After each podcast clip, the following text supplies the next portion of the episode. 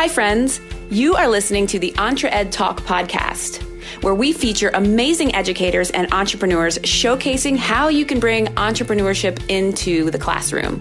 We believe entrepreneurship is for everyone. I am your host, Toy Hirschman, and I am so glad you chose to join me on this journey. Let's go. Hi, friends. Welcome back to another awesome episode of the EntreEd Talk podcast. I am your host, Toy Hirschman, and I have with me a brand new great friend, DeAndrea Taylor. She is the founder of Mindset and Milestones, which is an amazing curriculum and website. And she leverages the unique skill sets of entrepreneurship to close societal gender gaps by starting with supporting girls. She's pursuing her PhD in education and organizational change. That sounds really hard. to better understand how educators can support young women in reaching their career aspirations, particularly in underrepresented domains. She has interviewed, worked with, and learned from over 100 entrepreneurs and as she fell in love with the startup space, she recognized entrepreneurship as an amazing tool to encourage innovation, goal setting, and boldness in girls as at a time when gender inequality is still a reality, unfortunately. Using her insights from mentoring young women like herself through service to Women Founders Foundation, Girl Scouts, and so many more, she has developed her own social enterprise. Like I mentioned, it's called Mindset and Milestones, and we'll give you all the juicy details of how you can check that out in a few minutes. Welcome, DeAndrea. I'm so excited to have met you and so thankful to our friend who, who connected us, and welcome. Absolutely. Thank you so much, Toy. I'm happy to be here.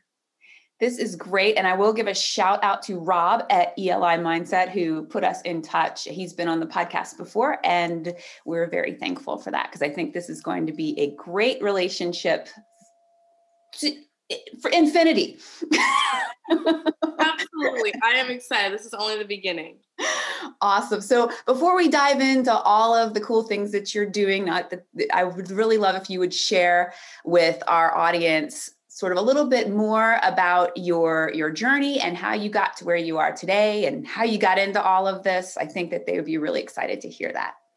Amazing. So i started with entrepreneurship when i was an undergrad at ucla at the time i was studying psychobiology which was basically just a psychology major for people who thought they wanted to be doctors like myself. Um, and at the time I was really interested in being a, pediatrician. I was interested in the medical field and healthcare. Um, but I had an opportunity to do undergraduate research, or rather to have the chance to do my own study. So I applied for that opportunity and I unfortunately didn't get it. But I did meet a really wonderful set of people who helped me get into research. And when I thought about what I was interested in researching, despite my, you know, interest in the medical field and other things, I really went to education and equality, particularly the representation of women and girls in certain higher education fields like computer science, um, like physics and business, and even finance in particular. So, as I thought about that, I had a lot of questions around what kinds of things contribute to this underrepresentation, but also what kinds of things need to be different on a structural, on an organizational, institutional level. Because there's a lot of conversation about what girls need to do differently or women need to do better or change about themselves. But I'm very interested in how can we support women and girls but also how can we change the systems that might make it more difficult for them to access some of these places whether that's in you know educational pedagogy or them not feeling like there's space for them in these environments or even just the sort of social cues that they receive from the different kinds of people that are in the room and what that signals to them about whether or not this is the place that they should belong to. I am interested in learning about that so that we can make change. That said, I also was introduced to entrepreneurship during my time as an undergrad. And when I first got into entrepreneurship, I was separately interested in this problem of leadership gaps in society. And you know something i talk about all the time is this idea that everywhere where there's money and power involved more often than not there's going to be fewer women than we need. So we think about tenure track faculty members being underrepresented gender wise we think about congress members but also of course we talk about female ceos being far from any kind of gender parity. And so when we ask these questions about who's at the table when we're deciding big things about society, these were things that were coming to my mind. And I used entrepreneurship. I picked up a minor in entrepreneurship. I had internships with startup companies with, you know, organizations or nonprofits that were just finding their way um, and really trying to give myself some experience with what it looks like to be an early part of something foundational and trying to figure out how to build it. Some of those went well, some of those did not. But all of the things I learned from those experiences allowed me to put together a curriculum that one, would be effective in teaching girls the skill sets that entrepreneurship and entrepreneurial mindset have to offer, but also giving them an opportunity to have exposure to fields that they might not have felt they were ready for or that might not have been for them. So that's sort of the long and short of when it happened um, and a little bit of the why, but we can get into more of that as well. Awesome. Wow. Psychobiology. that, that's a new one for me. That sounds that also sounds hard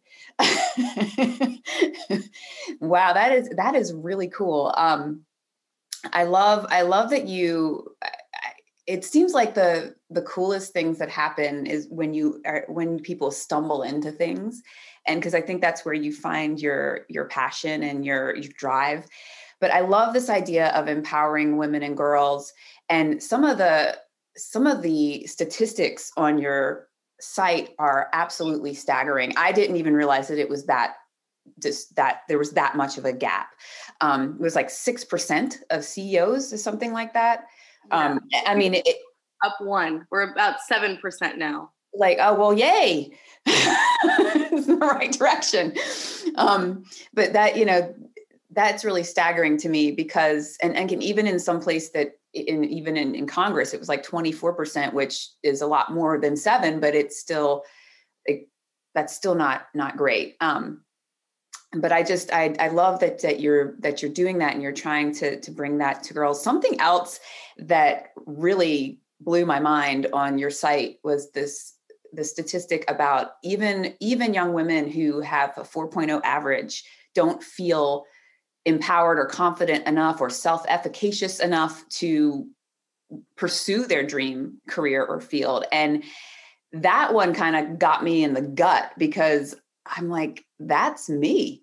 That that's me 100%. When I got out of school, I did well. I went to college, I did well. I went to grad school, I did well.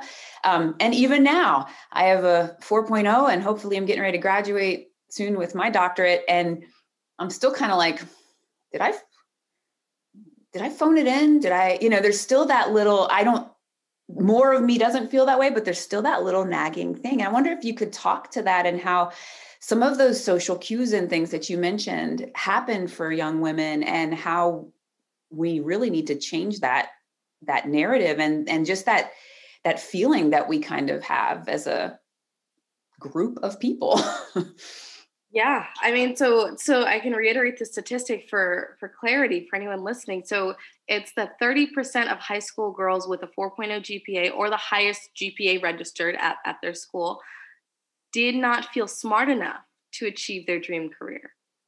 And so when we think about what it means in traditional education to be successful, it means to get A's, it means to do exactly what is expected of you. And so we often find, and this is also replicated in research, that you see that girls who are very highly sort of overachievers have a lot of difficulty sometimes with creativity or working within parameters that are not very defined and set because their goal at this point is to get everything right. And there's another founder, um, the founder of Girls Who Code. Her name is Reshma Saujani. For those of you who haven't heard of her, she has a wonderful TED talk called "Brave Not Perfect," and she speaks to part of the concept that she saw this same thing happening with girls in their in the coding classes. That instead of asking for help with a screen that had errors on it that showed that they had tried and got it wrong, they preferred to ask for help and sort of show a blank screen. They're like, I just don't know what to do. I haven't started or you know what have you because it was better to do nothing than it was to be wrong. And I don't I think that thinking about this not from a deficit framing of girls but more so from the ways that we tell girls are supposed to be. This starts very early, right? If you fall on the ground don't do that again. It's not that you you, you get up and try again it's that that was too much for you or that you should probably avoid things that lead in this kind of outcome. And so, you know, we repeat that with the monkey bars, right? They fall off the monkey bars. Don't do that again. That's dangerous. And then eventually the monkeys be- the monkey bars become computer science classes and AP courses or college classes or just trying something they've never done before for fear of not doing it well that I'd rather not do it at all. And I think that entrepreneurship is a way to start to untrain some of that thinking because it's really difficult to undo. It's a lot of folks in sort of, you know, psychology and sociology think about this as like a good girl complex.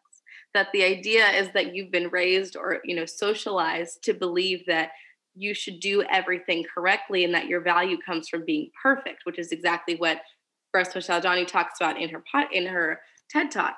That if your goal is to be perfect, then how do you try things? How do you explore things where you don't know whether or not you're going to be good at them? It seems more valuable to just not. And so if we change that framing to things like bravery, and I talk about this in my curriculum as well, what does it look like for you to be brave? because that's a very personal thing. For some people, bravery feels like jumping off of, you know, the world's highest building attached to a bungee cord, of course. Um, but that's something that's very terrifying for them. They're like, this is what it means for me to be brave, for me to do something that terrifies me. And for other people, bravery is like, I'm going to challenge myself to ask one question in class because it's just really, really hard for me to do that. And so I think that giving the opportunity to one talk about what things we're afraid of and why we're afraid of them, but also to embrace bravery in the sense that we're doing those things anyway and finding a way to do that that makes us feel like we can accomplish them is one step. But then entrepreneurship as itself, as a concept, and more so as an experience, give girls the chance to say, you know what, I don't know if this is going to work, but I'm going to do it anyway and it's not even that they feel like oftentimes that they're being you know brave or any of these things. It's just that that's the nature of the work. If you want to do something as an entrepreneur there's absolutely no way that you know it's going to work. You can collect your evidence. You can try to you know gather everything you need to make you feel comfortable. But at some point you're just going to have to say i'm going to do this. I'm going to put this in front of people and be vulnerable enough to take their feedback to offer this thing that has come out of my brain and put it in the world in a way that makes me feel very uncertain, and that has to be okay. And so, as we give girls the opportunity to get comfortable with this, my hope is that that translates into other spaces so that they have developed this mindset or this capacity for uncertainty and trying things regardless in a way that allows them to be successful in college, in the workforce, whether or not they choose to start a business. I love that. I love that. You said two things right there that made my made my light bulb light up. you talked about first about mindsets and then also about experience. And we we at Entre we talk a lot about that because we really truly believe that entrepreneurship needs to be delivered in, in more of an experiential way whenever possible because that experience builds that confidence. And so if I'm in school and I'm in a safe place, or if I'm in a camp, or if I'm, you know, whatever, however it's delivered, but I'm in a safe space where I have a mentor or teacher or people supporting me, and we're all kind of going through this process together. And it's scary, it's uncertain, and it's scary. It, it you you have to be brave. Um, but if we're doing it in that, that's like the most safe place you could possibly do that in. So you're not just jumping off the cliff by yourself.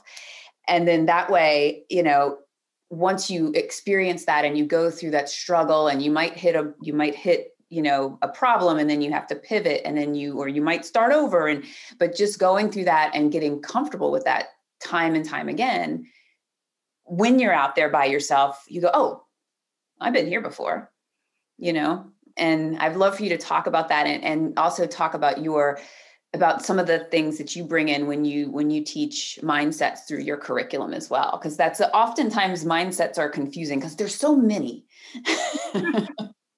Absolutely yes we got growth mindset and fixed mindset and entrepreneurial mindset there's there's plenty to go around. Um, but in terms of you know i'll start with the part of of what are some things that i have observed when it comes to sort of experiences making the difference. So one thing that i do in my curriculum is i actually encourage them to not only build an MVP, but I really push them to share that with people. Write down the feedback that you receive. What did people say? But more so, how did you feel additionally? Because we take these learnings, we have people who come, you know, come to us and they give us ideas, they give us thoughts. Sometimes people might say, Yeah, I don't think that's a good idea. Can you explain MVP to, to people that might not know? Oh, absolutely. So MVP is minimum viable product, and it essentially is sort of a basic, I use the word representation when I describe it to students, of the thing that you want to build. So it for me, and I think many others, it's very different from the idea of a prototype because a prototype is building something that sort of is a first working version of the thing that you eventually hope to be the final solution.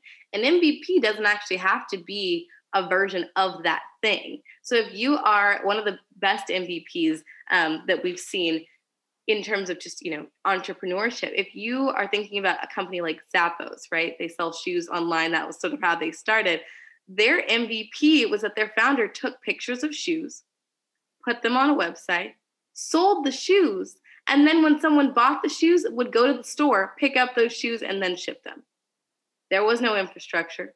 There was no inventory this was simply a way to understand do people want this?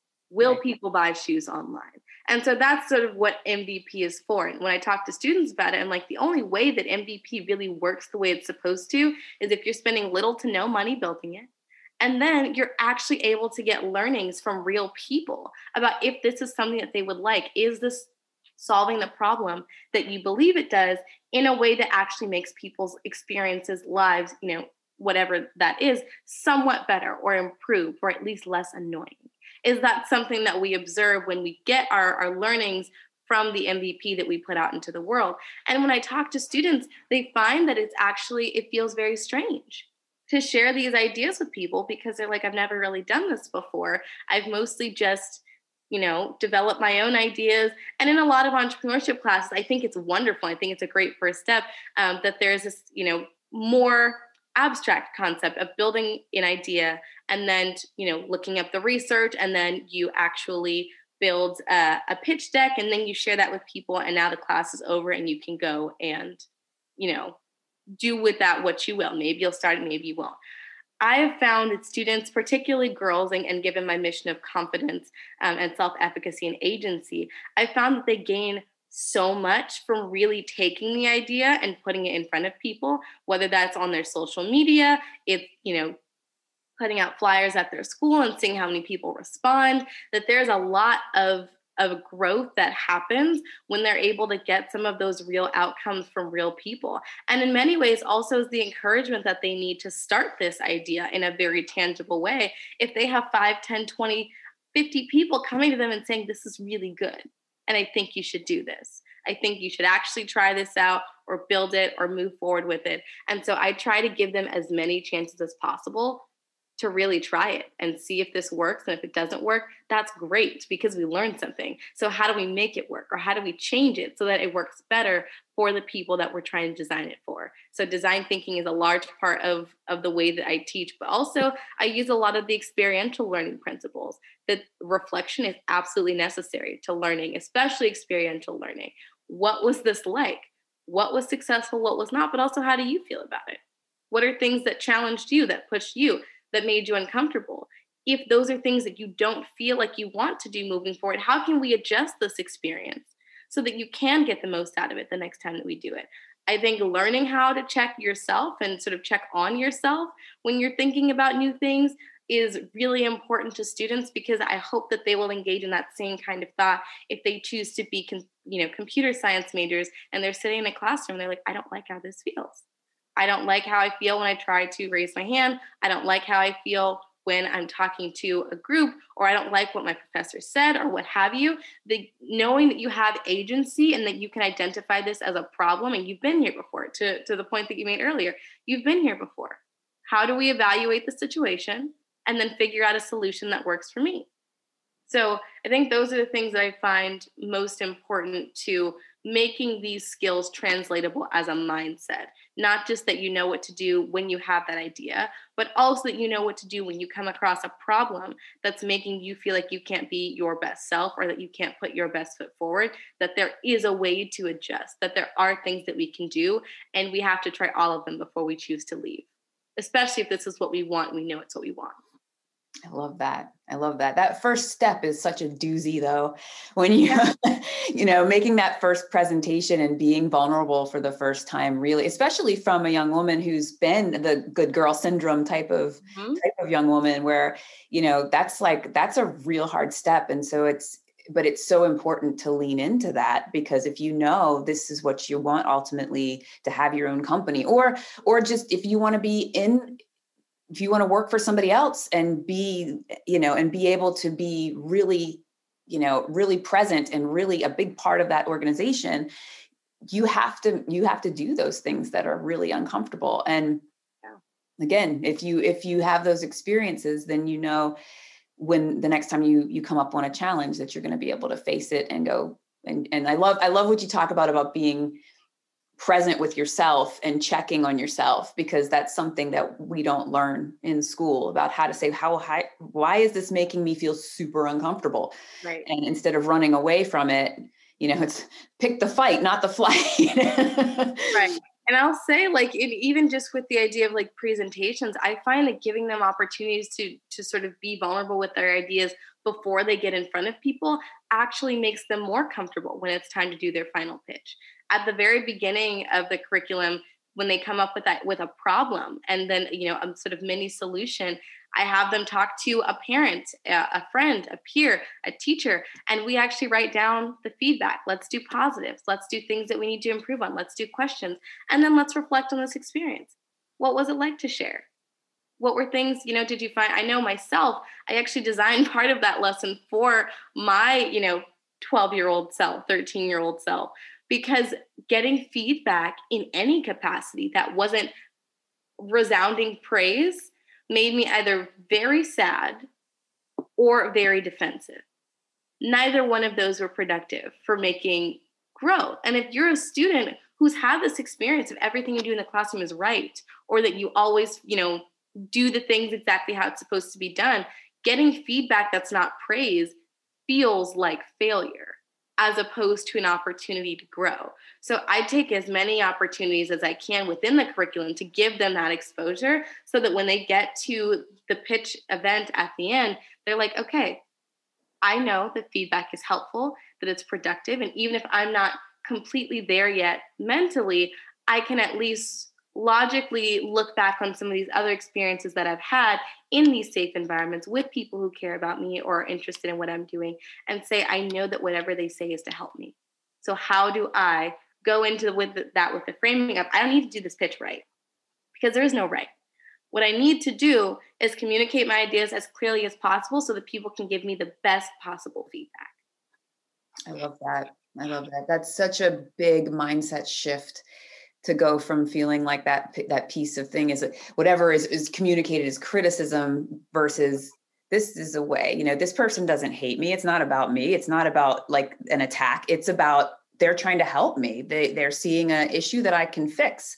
And that's a that's a hard shift sometimes especially especially for young women that are you know they've never really had that whole lot of those experiences because it's just like i'm going to be quiet put my head down and do all the things that they say. And and so that's that's a tough one. I remember the first time that happened to me and i still have that little gut check every time if you know if i give a speech and somebody says oh that was really good except da, da, da, da, da, and i have to i have to tell myself in my head like i feel like i'm standing in my head talking to myself going that wasn't a criticism. You forgot the whole first part where they said this was good.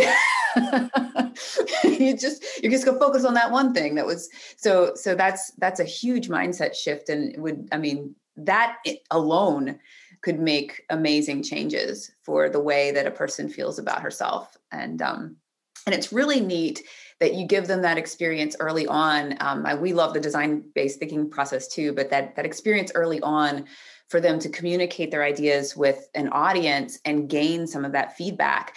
Um, I actually did an exercise with with ELI mindset one time and I just thought I had the coolest idea for a product, and my audience knows what I'm talking about. but, but turns out, once I did the once I did like the, I went to strangers in town and asked them the, you know, about this product and they all had the same problem I did. I'm just going to say it. It's, it's this idea for like the lotion pump bottle where the lotion, the last inch doesn't come out. So frustrating. Very. then you have to take it apart and it makes a huge mess. So I just thought that everyone in the world has this problem, which many people do, but what I found out from customer feedback was that they don't really care about it as much as I do. so that was so that was a big eye opener that I just thought no, this is driving everyone nuts and a solution must be found, but most people are like, yeah, I just throw it away. So that's a positive experience. Yeah, it was. And I think that's the part that sometimes we miss or the you know that it's hard to get um because every piece of learning, this is something I've learned from research and also from entrepreneurship, everything we learn is useful. Whether we learn that that study, that, you know, that question that we had, the results were actually not significant, that this was not something that, you know, we observed or that was a thing, that is learning. And this, in some ways, like, what if you had gone out and you're like, you know what, I know that this is a problem. I don't need to ask people. I'm going to go start building that prototype. And then you waste money, you waste time, you waste energy, on something that people really don't, you know, people express that they don't need. And so learning that and having that experience being like, wow, I'm so glad I just saved my time is excellent. And it's something I've I've observed as well from a lot of the entrepreneurs that I spoke to. One woman was working on this project. Um, she was making her and her team were making something out of a particular kind of wood.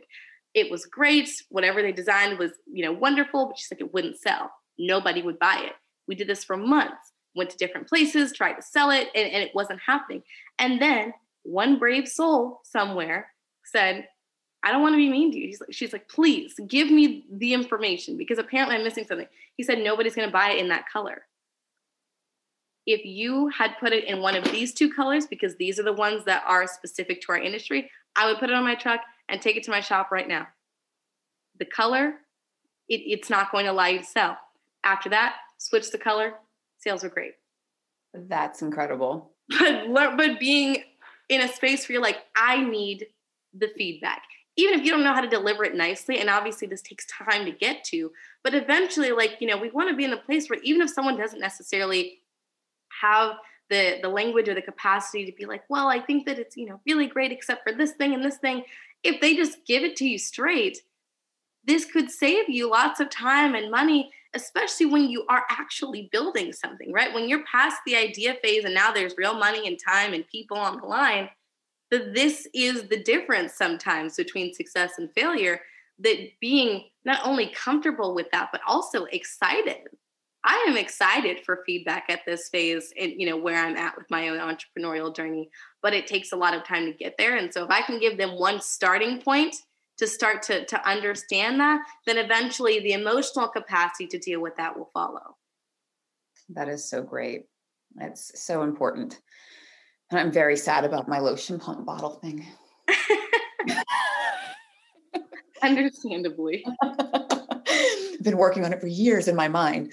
Um, so talk about so talk more about mindset and milestones and and kind of the curriculum and your framework because it's really it's really well done. It's really beautiful. And i i love i love the process and all of your different domains. Could you share a little bit about that with our audience? yeah, absolutely. So mindset and milestones is that we've shared as a curriculum that is geared towards teachers at this point, um, and focused on the learning of girls in entrepreneurial mindsets, but also developing entrepreneurial ideas that hopefully they can choose to pursue and gain some experiences of their own.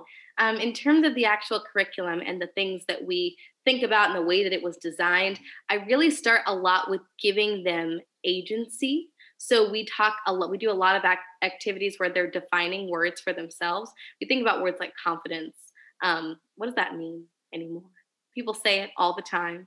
And at some point, it kind of loses its punch because what does it actually look like? So that's one of the first things that we do is we talk about what did these words that sort of float around like what does that look like for you? What does it look like for you to exercise confidence? What does it look like for you to exercise bravery? And we sort of inject this this opportunity for them to engage in sort of an agency oriented kind of activity. But also, we use the first module of our workbook and our curriculum to really center girls. Figure out where you are mentally, emotionally, with your mistakes, with the things that you, you know, you've done, with the things that you want to do. Where are you at? Because we find that this sort of, you know, person-centered approach gives them the space to actually dive into the ideas in a way that they can leap with with more of their whole heart because we've talked about the fear already we've discussed what makes us afraid and what makes us change our mentality or limit our ability to think about what's possible. And so after we've dealt with that, then we jump into the problem identification and all of those things. But we're very much centered around introducing an activity or a concept rather in a way that is very approachable because that's another thing that scares especially, you know, young women who are in some of those age ranges where it is a lot easier to be insecure or to think about insecurity because those are a lot of the messages that you're receiving that you're not enough in some regard, whether that's from social media or from these good girl mentalities that we've developed or what have you. So we spend a lot of time trying to make sure that the curriculum and the words that we use are very accessible. This is for you. And I tell students all the time you know entrepreneurship you might not know that you know it and you might not have the language but these concepts of you know do people want it or not and supply and demand they're very natural in a lot of ways so how do we give you language that allows you to push with that so we give the vocabulary and we you know do some of those things but our main piece of focus is giving them the chance to exercise it. So all of our activities and the way that we approach curriculum is very student driven like what can we get what can we give you to inspire innovation to inspire identification of problems to inspire ideas? And then how can we support you as we do that um, are the focus. And so all of our activities center towards their experiences and what they'd like to pursue and actually building out an idea in a very scaffolded way. And after every section that we have we encourage reflection and have very pointed questions about what kinds of things um, we want them to ex- to explore mentally, emotionally as they reflect on this experience. You know, what was it like being vulnerable, like we talked about? How do you, what's your relationship with money? How do you feel about finance? Um, I have had, that's one that I'd love to extend on in the future because I've had so many students come to me and say that they want to have nonprofits um, because there is a discomfort with making money or that there's still the stigma around money being greedy. Um, and so I try very hard to help students understand why the cycle of money and moving money in different places and money changing hands um, and that it's not bad it's not a bad thing for them to have some of their own because they can do more with that. They can do more for themselves they can do more for their families but they can also do more for the world if they have control over how they spend it. So even if they have nonprofit ideas i always encourage them to think about what does it look like to have earned revenue earned revenue is money that you bring in through something that you offer whether that is a service or a product um, or you know just an opportunity for other people to support people. How do you make it so you can bring in your own revenue? Because if you control your own money this is true in business and also in life. If you control your own money you control your next steps. You control what you do with that money. You control the purpose and mission for that money and being able to do that is what allows us to build on problems to make solutions that we care about. And that's another part of the reason why I find it so valuable that the classroom itself have space for girls in particular. I've had students who, you know, in co-ed classrooms who I've talked to before, um, and you know, think about it like being a 14 year old girl and you have an idea for a period product that would make it easier for tweens or teens who don't have regular, you know, cycles or have discomfort or what have you that that's a real problem and has a lot of different very complex you know aspects that they might not feel comfortable exploring in a room that has you know not, if not an equal amount most like more than likely more boys in that space. How do we talk about this? Like i know i wouldn't feel comfortable in that environment but this is so important because we see the same phenomena mem- you know um, what's the word i'm looking for? We see the same phenomena mimicked when we see female founders who are solving problems for women by women and they're looking for investment from largely male venture capitalists or investors. I have done some of those pitches before in some of the startups that I've worked with and truly had, you know, some of the VCs look and go, well, I'll ask my wife, but I don't know about this. I, I don't get this. Yeah, you're right. That is so uncomfortable. I have a funny story. I we used to be an engineer back in the day, and I went to Playtex. Um, I did some fiber optic stuff, and there was a, a, they had their plant, like their manufacturing facility, needed some some help. And I remember going in there and seeing all of the feminine products everywhere, all over the offices and stuff, and all the engineers in their department. And they were mostly men. And I was just, I got this like, whoa, how does a how does that even happen? like, and I kind of was like, all these guys are designing hmm.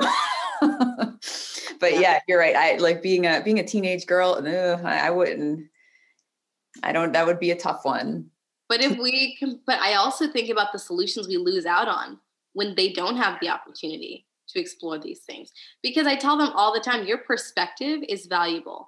And I don't say that because it's the right thing to say or because it's nice. I say it because there is money in knowing what people in your demographic, in the situation that you're in, there's money and there's impact in knowing what those problems look like so that you can develop a solution that actually fits the pain points that we actually see, not ones that we think might be logical or ones we assume to be the problem, but the pain points that actually exist. You have unique perspective. That's why Gen Z, there are, I, I know a ton of folks who are making a lot of money getting you know, advertising and marketing deals from bigger, older companies trying to reach young people because it's too hard. It's too hard to do it when you don't have the perspective. So I try very hard to convince them very early on that this the space that we're in what you're coming up with right now this is real value that you having perspective and experience a background growing up in this generation all of these things are valuable insights that are going to allow you to create things or see problems that other people don't see use that and if we can't give them the space to use that because there are other factors in the environment that's making that difficult then how do we access it? How do we unlock it? Yeah. That's that's so true. And I'm glad you mentioned finance because we run up against that all the time. It's such a difficult area with with young people. And and this, I've heard that before where it's like you know we are uncomfortable you know making money. That doesn't seem right. You're not supposed but but like you said you can't have impact if you don't make money. And you have to also whatever gift you have or whatever you're putting out into the world you have to live also and also buy groceries and you know so you you know you have to consider all of those things. And um, i love i love love love love that so many young folks are thinking that way at the same time as they need they just need to broaden their you know broaden their mindset i guess a little bit in that in that regard. But you know it's it's always been heartwarming when i go into a school and i these young people i'm asking them about their ideas and they have these amazing social entrepreneurship ideas that at 14 i was like i sell candy and make money and you know i don't oh they have incredible ideas absolutely incredible I think that that's I, I just think that's so amazing. I love how you set up your curriculum too, that you're you're taking them from where they are and you, so many times with something that's new to students like entrepreneurship, they don't have a lot of times they just they don't have enough of a background or of intuitive idea about what it is that it's hard for them to connect to it. It's like that's that's that's so far away from me i don't you know but when you can bring their their unique backgrounds and by start, starting by giving them these these amazing experiences in agency and confidence and building their own you know their own language around themselves i think that that's so beautiful. And then you can scaffold onto that because now you've built that background for them. And i think that's that's such at first that's best practices pedagogy. So good on you for that. But but that's also just a great way to get them in there and get them comfortable and have them be able to drive their learning, which, as we know, is the way you empower students and the way you motivate them. And it's just human nature. When you feel like you're in charge, you're more likely to be interested in what you're doing. Yes, yeah. so that is that is wonderful. Um, so uh, what was I going to ask you? Oh, so talk about how um, how you built your curriculum online and you know how do you decide like what made you decide to jump and and do that because that is i'm an instructional designer so that is a that is a difficult thing to to build and i'm sure it took you a very long time. Yes so i originally my first product was a workbook that was for girls and we still sell the workbook um, and students have a great time working through that independently but i was finding that the real difference maker was both having the workbook having the opportunity to explore an idea but also in having a mentor or a group of people to bounce ideas off of to support you to hold you accountable and also to continue to motivate you and inspire you so i moved from a more individualized product to um, a product that I thought would be more, you know, beneficial in a group or with, you know, a, an organization of girls. And so as I started to to get the workbooks out there in classrooms and in organizations, um, particularly some of the teachers that I had I had you know provided some workbooks to, they asked me questions about like this is great, I love this. How do I integrate it into the classroom though? Like what does it look like in a school day? Do you have lesson plans? And I said no, no, I do not have lesson plans but I can if that is something people have an interest in. So I did sort of see that that was that was a piece of demand from teachers, which is in a very entrepreneurial fashion. You respond to need and then you you just go forward. Um, so I developed lesson plans, which I have about 30 hours of those now in the curriculum itself, and I developed the lesson plans in Google Slides. I just kind of move things around hold them from my brain. I would say that's something that is one of my personal superpowers is coming up with things that I think would be fun and engaging and have shown to be so for my high school students. Um, and so that piece of it probably took me a couple of months. But then at that point, I went back to the teachers. I said, I did it. I have the lesson plans. I made them. And they're like, great. How can I buy them? And I was like, oh, yeah, I should probably think about that because I can't just give you PDFs that that makes sense. So then i had to think again like okay what is the next step? Now how do i put this somewhere where it can live? Um, and you know also be um, a protectable asset for the business because we do work from a perspective of making sure that we can have this access to as many places as possible. But to subsidize that we want to make sure that the the folks who can't afford to you know provide payment do that so that we can make sure to, to continue to get to the places where we want to be as well, but necessarily don't have the funding um, to do so. And especially that we're early, you know, stage in this, like wanting to make sure that we can have that as part of our mission, even as we build our own revenue, our own, you know, growth, but have had a lot of really fun success in that regard.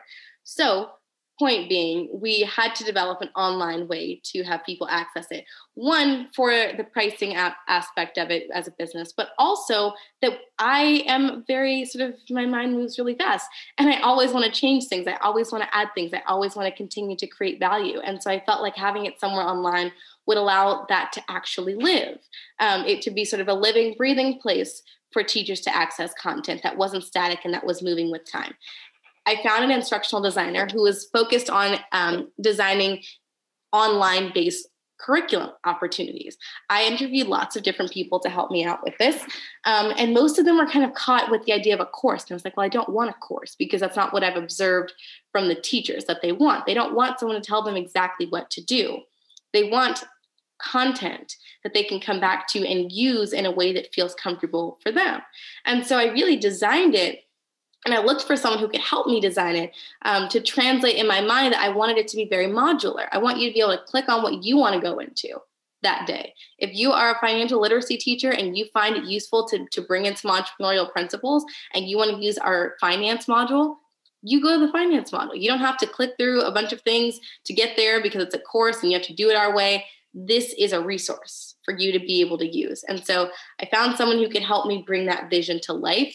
Um, we did some searching about like what kinds of online platforms worked best and we actually ended up using wordpress to make this happen um, with some other like fun integrations but it was really designed around how do we make this fun how do we also make this sort of a combined like slide deck for teachers. So it's not just the curriculum, but you can also use it as a slide deck to display to students. So it cuts even more time out of your routine in terms of what you have to develop. And as someone who also teaches entrepreneurship, I know that that was a big pain point for me. How do I make this easier?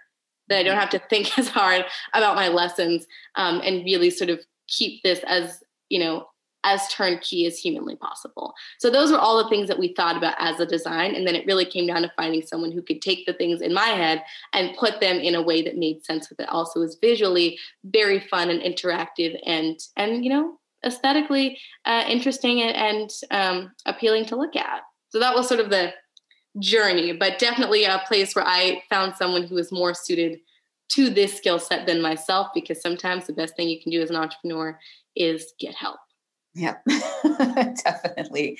I love that you did that. You hit like all the bells are going off because that's so, such an important point that, you know, teachers are so, so bombarded with so many things. I mean, they, you know, it's like, I can't add one more thing. So, what you're doing in effect is not only are you giving them control over what they decide to use because they don't have to follow this, you know, new curriculum outline the, the, way that a lot of curriculum is set up where it's you know you do number one and then you do number two and then um but you're giving them the opportunity to, to kind of pick and choose and make it make the most sense for them in their classroom with their unique needs. And we we talk about that at EntreEd all the time. That's just that's something that's so important because the the turnkey idea of I can use this. This is perfect. This fits here. And then, okay, well, this one fits over here in this class, and this fits over here, and giving them the ability to move and shift and do things that make sense that can you're basically you're doing the same thing it's kind of very meta you're doing the same thing with teachers that you're doing with the students because you're giving them authority and ownership over the process which is which is perfect and by the way y'all check out the website because it is it is absolutely gorgeous whoever you found did an amazing job and i'm sure that a lot of that was was collaborative um, but it is gorgeous and it's so easy to navigate and um, i think teachers just absolutely love love it love it. It's uh, very well done and um, love to talk to you about uh, potentially collaborating and maybe we can share some of your resources with our membership and stuff because that would be they, i'm sure they would love to to see that yeah, I um, actually have a free downloads page on the website. So folks who are interested in kind of checking out some of the things that we're doing um, and some of the content as well, I particularly recommend our activity book. It's about 40 pages. So just go crazy, have fun with it, show it to students, give it to them. You can use it as work, you know, workbook pages, um, whatever is useful to you. But it is a really, I would say, robust introduction to the way that we do curriculum. Awesome. We will put links to all of the stuff in the show notes as well, so folks can find it very easily. Um, so speaking of speaking of teachers, what advice would you give an educator that is listening to this podcast and going, "Man, that sounds great. I am going to go and check that out." But I'm kind of scared about doing this in my classroom because I'm I'm a teacher and as much as I love this idea of entrepreneurship, I don't consider myself an entrepreneur, what would you say to that person? I would say that the best thing you can do is first to think about your mentality, right? Being an entrepreneurship, you know, I would I like the word facilitator more in so than teacher because you do not you won't have all the answers. And I think that that's traditional method of school where it's like the teacher has all the answers and knows how to do the things um, and just disseminating information is not the way that entrepreneurship classes run. At least it's not the way that I prefer to run classes and many of the other folks I know um, because it's about sharing the experience. The class doesn't work without them. It doesn't work without their ideas and pushing them forward. So I think in whatever domain you have, whether you're a math teacher, a Spanish teacher, as many opportunities as you can to add, to get them to ask questions that you don't have the answers to and that they actually feel inspired to go find answers to themselves that is how you get inspired learners learners who have their own interests who have their own passions and actually feel like they have the agency to find answers to those questions that just because the teacher doesn't have the answer doesn't mean this is unfounded knowledge and it will never it's not there.